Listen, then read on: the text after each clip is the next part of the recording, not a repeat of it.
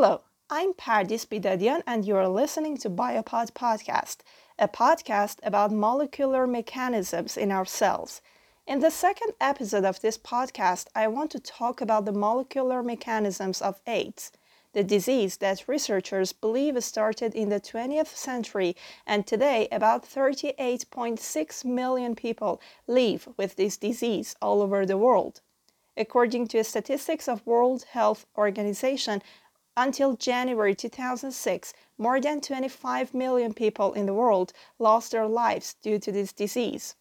Each H I V infectious particle consists of two identical R N A strands, which are placed inside the central structure of viral proteins and surrounded by a bilayer phospholipid envelope derived from the host cell membrane, which also contains membrane proteins encoded by the virus.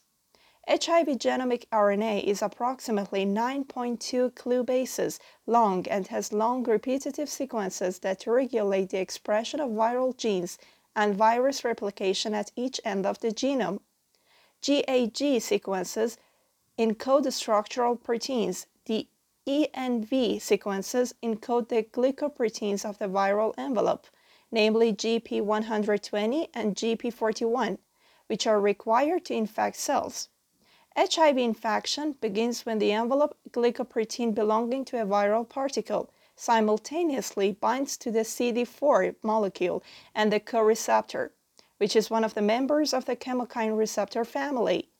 G P one twenty and G P forty-one, which appear on the plasma membrane of infected cells before the release of the virus, are able to cause cell fusion with an uninfected cell carrying C D four and co-receptor, and then H I V genomes can move directly between the merged cells.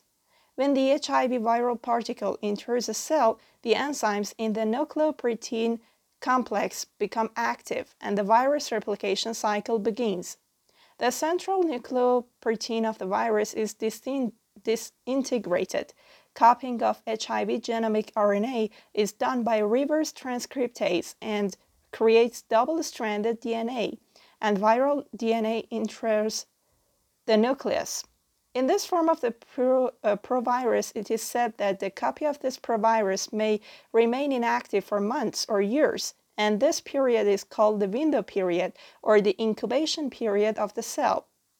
The development of H I V gene can be divided into an early stage in which regulatory genes are developed and a later stage in which structural genes are developed and complete viral genomes accumulate.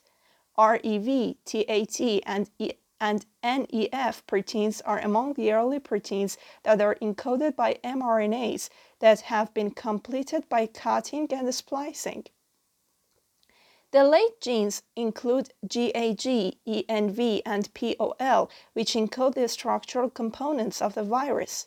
You can see the additional items in the articles sent along with this podcast on the Lymphopod Telegram channel.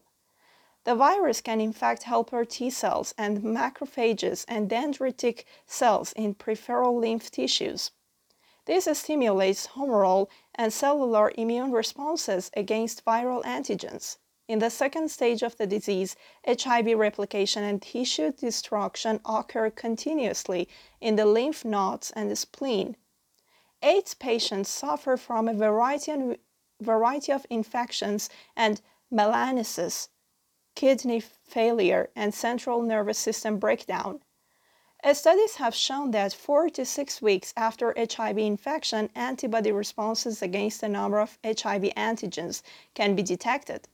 Strand, standard H I V screening programs use immunofluorescence or ELISA method to detect anti-H I V antibodies in patients' serum. You have listened to the second episode of the Biopod podcast. I hope you enjoy it. Thanks a lot for your support. Goodbye.